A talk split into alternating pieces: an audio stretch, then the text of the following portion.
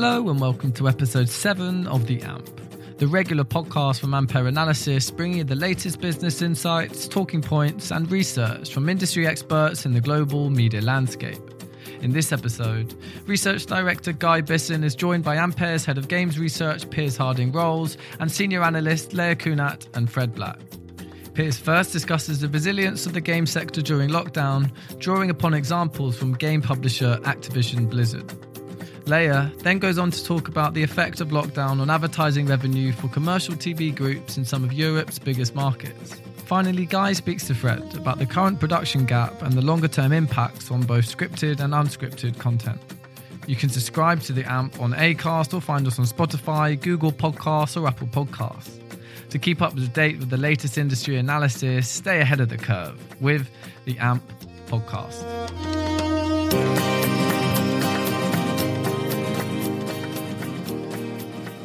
Hello, everyone, and welcome to the latest edition of the AMP podcast.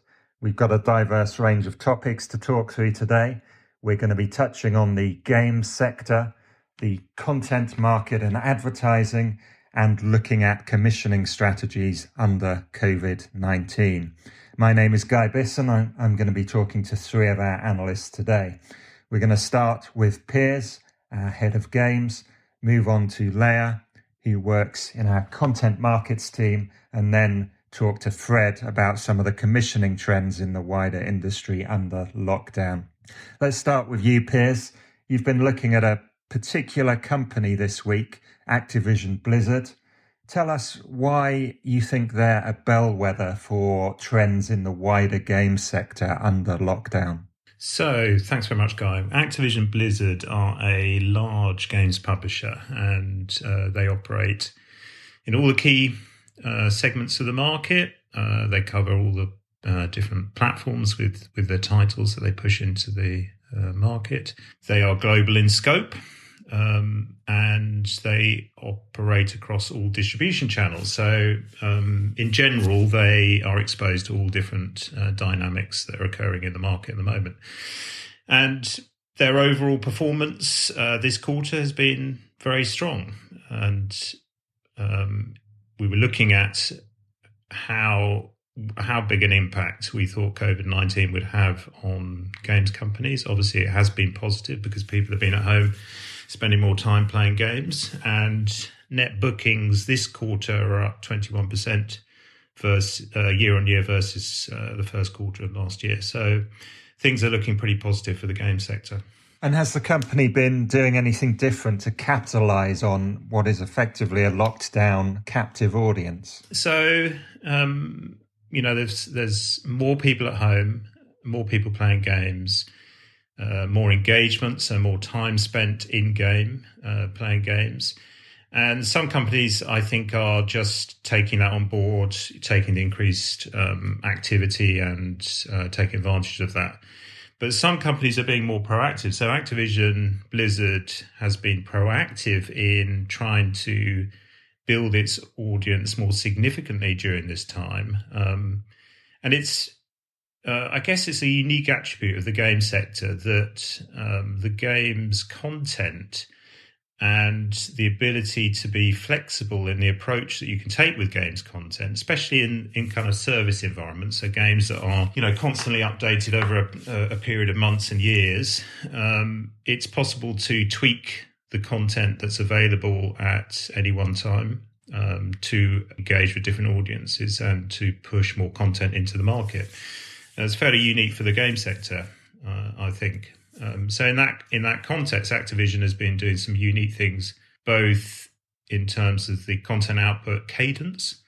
Um, so for some of its games, it's been updating uh, those games more regularly in terms of the different events that it holds in game, and it's also been uh, pushing different gameplay mechanics into specific games to engage a broader audience, which is really interesting, actually. So, in its uh, casual games, for example, Candy Crush is one of its biggest uh, mobile games and one of the most popular casual mobile games globally. Uh, it's made um, those games offer unlimited free lives for users, where previously it would limit the amount of lives that you could use, and then you'd have to go away and wait for those to refill, or you would have to buy new lives. Um, it's it's opened that up to a bigger audience because I think it feels that more people are playing those games and it wants to take advantage of that uh, engagement. So that's really quite interesting. We're going to be talking about uh, TV later, and um, one thing that's particularly hit the TV industry is, of course, the shutdown of production and, and studio lots. Um, what impact is that having on the release of games um, near term, but also uh, what what what impact are you thinking is going to come online uh, longer term in terms of the release of new titles? Yeah, so the development of games, um, I think, fits fairly well with the kind of distributed um, production environment that we've got at the moment. I mean, there's a few elements within uh, the, the production processes, things like voiceover, motion capture, um, those more physical elements where you have to be in close proximity to other people. Obviously, it's a bit of a challenge in, in the current situation. But I think they, longer term, they'll work through those uh, different processes um, to make them safe and overcome those challenges. Um, short term, there has been some disruption because I think as you know, those games that were about to be launched into the market suddenly have everyone working from home. Obviously, there's been this um, you know, there's been this amount of disruption, which meant has you know has meant a few delays coming into uh, the market for some games. But I think you know the most important season for releases, certainly in the console and uh, the sort of AAA, what we describe as the AAA, so the very high end uh, products that come into the market, uh, is the end of the year and I expect there to be not not a significant impact on on on those titles coming into the market. Um, so overall, I think um, the shift to a sort of working from home production environment has actually been relatively easy for for the game sector, and that is, you know, again different from other entertainment um, areas, obviously. So no long term impact as far as you're concerned on on not, not to the future not releases. To the pipe, yeah, not to the pipeline. I mean, uh, most of the Activision Blizzard themselves said they didn't feel there was going to be any major impact on their big titles that were coming at the end of the year, and I think that's been echoed by other companies, uh, other games publishers, which have uh, reported their earnings uh, over the last few weeks. So a lot of a lot of positives for the games industry, at least. Um, but I believe it's it's not all rosy. Um, and advertising has been one area where at least growth has been hit uh, within the wider game sector. What what's going on there, and how does that compare maybe to other sectors like TV, which has taken a hit? Well, I mean, generally, um, advertising is a relatively small chunk of the the kind of value chain. I would say for games, um, mobile gaming is probably the biggest category of the market where there is uh, you know significant chunk of the revenue is from um, is from advertising. Um, Activision Blizzard in its results, it uh, reported that its Q1 um, advertising revenue growth was up 75%, um, but that it's seen significant slowdown in growth in, in April, which is kind of unsurprising, I would say. And in that context, um, obviously the wider uh, mobile games industry, I think, will have been hit uh, by the drop in advertising. But then on the flip side, um, these mobile games, they spend a lot of money acquiring new users through advertising in other in other mobile games. In effect, uh, you know, they're one of the biggest spenders of, of um, mobile games advertising, um, and it, uh, it, on that sort of flip side of the argument, obviously they are benefiting from the cheaper um, user acquisition that um, a drop in advertising um, rates would would give them. So there's pros and cons in that context. But I would say overall, you know, uh, the game sector is relatively underexposed to the um, the drop in in ad revenue, which we're seeing across a broader sort of uh, entertainment market. Interesting. So we've got a strong sector that seems to be benefiting from lockdown at least. Um, and the area that has been hit, advertising, is really a small contributor to the overall revenue pie. 75% growth in Q1, you said, for advertising for Activision there. I'm sure a lot of TV companies um, would give their right arm for growth rates like that right now. Um, you've been looking at a few of the commercial TV groups in, in some of the big European markets, and it, it's certainly true to say that their advertising revenue has taken a big hit as a result of the lockdown and of COVID 19. Um, what are you seeing out there in the market? Um, yes, indeed. Um, so commercial broadcasters have um, considerably been impacted across Europe, um, and that's reflected in the Q1 2020 results, which have been published so far. Um, so I've looked at France, uh, where the main, two main commercial broadcasters, which are TF1 and M6, um, have each seen a 9% drop in their TV advertising revenue for the first quarter compared to last year's Q1 uh, results. Uh, so that was 341 million for TF1 and 203 million for M6 um, in the first quarters. Uh, so the main factor for that is the postponement and um, cancellation of um, advertising campaigns. Uh, that's directly um, linked to the pandemic and the lockdown measures um, in the market. So we are seeing a similar story in Spain. Uh, so the two main commercial broadcasters, which are Atresmedia and Mediaset España, have also reported reduced advertising revenue for their Q1. Um, and Mediaset España uh, revenue dropped by almost 10% from 213 million to 192 million. So that's for the linear advertising revenue um, segment. Uh, what, which, is, which is interesting to note is that the digital advertising revenue have been slightly less impacted. Um, and for instance, Atresmedia reported uh, a growth of 2% in the quarter for that segment. Okay, so we've got a few positives in there. Um, digital uh, advertising up at least in a small way in Spain.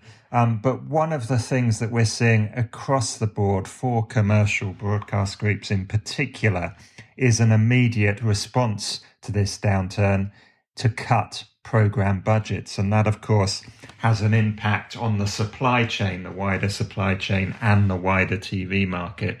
Um, how significant have those cuts been? Um, yes, so the, the, the, TV groups I just mentioned have implemented cost cost uh, measures, which uh, include savings on programming spend. Um, so, for instance, TF1 saved 23 million in the quarter in programming spend, um, and M6 uh, said they were aiming to save at least 100 million euros in programming costs for the full year ahead of us. Um, so, in Spain, Atresmedia programming spend fell by 16% compared to last year's quarter. Um, and Mediaset España also said they were uh, implementing changing changes in their broadcasting broadcast programming to reduce expenses. Um, Nordic Entertainment in Scandinavia also launched a plan to save a total of $70 million for the year.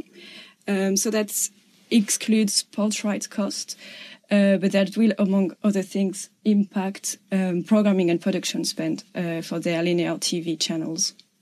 Okay, and I guess what most of our clients will want to know is how long is this going to go on for? What's the longer term outlook for content spend and mm. for recovery, more importantly, of that spend? Yeah, so uh, as I just said, the future is still uncertain. But um, if we assume that the economy and then the industry starts recovering from next year, um, that would mean that broadcasters are able to start investing in content again. Um, so if we look at different spend types, uh, I expect that the spend in sports rights will increase next year, uh, but that's more of a mechanical effect because major competitions have been either cancelled or postponed to 2021. Um, so we know that commercial broadcasters are not investing in sports rights to the same extent as, for instance, pay TV operators, which very much uh, focus on sports rights. Um, but then commercial broadcasters still broadcast sports events. Um, so, for instance, that's the case for the EU Euro 2020 uh, football championship, uh, which has now been postponed to summer 2021. Um, so, in France, TF1 M6 uh, and Mediaset in Spain had some of the rights for that uh, specific competition. So, that should be reflected in their spend next year. Um, longer term, I don't think, however, that these commercial groups will be um, able to invest exponentially uh, in content because uh, TV advertising revenue, revenue had already either been uh, growing very slowly in France uh, or even decreasing in Spain even before the pandemic started. Um, so I think what will happen is that they will rather change the way they invest um, and shift away from acquired content. So that's especially the case for US content because we know that they are now um, focusing rather on single pickups of shows instead of large volume deals, which uh, used to be the norm in the past. Um, and they are increasingly focusing on the production of original film and TV content. Um, so this is something they've already started doing um, over the past few years, and I expect that it will continue in the future as the demand for exclusive local content continues to grow. Okay, so we we've got um, TV commercial broadcasters following, I guess, a Netflix type strategy of investing in more uh, original content. Original is very much driving the TV market at the moment. Of course, one of the problems with that under COVID 19 is the fact that production across the globe has pretty much shut down. And disproportionately impacted is scripted production. You can't really make drama remotely um, in the same way that perhaps you can do some unscripted uh, formats. Fred, you've been looking at the impact of the production shutdown on shows and show output. Um, what are the numbers showing you right now in terms of scripted in particular? Yeah, so the um, production shutdown for scripted content has uh, had a pretty obvious knock on effect on uh, people's ability to commission new scripted content. Uh, that's been the case really since the beginning of March. Uh, since that date, we've seen scripted commissioning down around 40% on what we would expect um, over this period. Uh, certain sectors of the scripted industry are obviously more affected than others. Um, so the big premium titles are more likely to be delayed by this. Uh, things that require big crews, things that require international travel, um, are all kind of completely unable to move forward at the minute. So a 40% decline in scripted over a similar period last year. What about uh, unscripted? I guess that is less affected because at least some formats can be made uh, remotely. Yeah, so um, overall, commissioning of unscripted has had less of an impact uh, from COVID 19. And in fact, um, if we take all unscripted commissions, uh, unscripted is actually slightly up on what we would expect to see um, over this period if we compared it to last year. Um, a large part of that, though, is um, propped up by COVID specific commissions. So I'm talking about um, self shot content or content that uh, heavily uses archive footage. Um, basically, the content that commissioners have pulled in in order to fill their gaps in their schedule um, caused by production shutdowns elsewhere. If you kind of remove those titles and just look at the quote unquote normal commissions, uh, unscripted since the start of March is also down about 27%. Uh, however, the advantage unscripted has is that you can produce reality and entertainment content a lot more quickly. So the bounce back after the COVID restrictions are lifted is likely to be a lot quicker. So a quicker return for unscripted, but minus 40%, minus 27% when you take out those um, COVID specific shows. That's a very significant impact. I'm personally getting worried about the next season of Antiques Roadshow, which I'm sure is going to have trouble filming this summer. Um, what's the autumn and winter broadcast schedule going to look like, given that um, there is this big reduction across the board in terms of output? Um, so, if you add the uh, delayed titles into the mix, we're expecting that up to around two thirds of the new scripted releases, um, in particular, that you would expect later on this year um, have a potential to either be completely cancelled or be delayed. And America is an interesting um, example at this point. So this week, uh, normally we would have expected to see the upfront presentations from the free to air networks. Um, however, most of these have been delayed due to COVID 19. So everyone, um, including the advertisers that normally purchase their spots on the back of that presentation, are really guessing at what um, broadcast uh, schedules are going to look like in September, October. So far, the only one we've seen um, is Fox's autumn schedule, um, which does paint a pretty stark picture.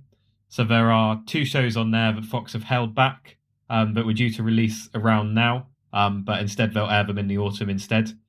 Um, and for right now, they've replaced them in the current schedule with COVID specific content. Um, they've also acquired a title from a streaming platform, so that's LA's Finest from Spectrum, Spectrum Originals. Um, and Fox are actually one of the least exposed uh, broadcast networks, so long as their three night three nights of sports content, so that's Thursday uh, NFL, Friday WWE, and then Saturday um, uh, a sort of entire Fox Sports roundup. So long as sport is back and uh, playing again by September, Fox are actually much less exposed. Um, they've also got Sunday uh, Sunday covered by animated content, so that's their long running titles like The Simpsons, um, Family Guy, um, which ought to be produced as normal just from home. Um, however, this does kind of show um, how severely exposed the broadcast network's autumn schedules are going to be. Um, all of Fox's new and returning scripted shows, which we would have normally expected to land in September, they've all been pushed to mid-season, so nobody's going to see those until 2021. Um, and at CBS, the only uh, network so far to make decisions on their pilots, uh, they've only greenlit around half, uh, slightly less than half as many as they did last year, um, while renewing a larger number of shows than you would normally expect. So far fewer um, new titles than you might have seen in previous years as well. Um, but there are strategies there that broadcast networks can use to cope. So we've got um, the acquisition of shows from streaming networks. Uh, this is even easier if you have a sister streaming network like CBS and CBS All Access, for instance. Uh, you can hold titles that we were expecting to uh, see in schedules now. You can hold them back to later in the year. Um, and you can use animation as well to cover those gaps. So, a vastly different uh, autumn winter broadcast schedule um, to what you would normally expect. Yeah, and it sounds like there's a lot of risk exposure there because, as you said, uh, some of that is dependent on sports resuming, and, and we're still very much in the how are we going to do this phase of bringing back uh, premium football and and uh, NFL in the US as well. I believe is looking at how they can resume uh, games out there. At least we'll have Jessica Alba in LA's finest.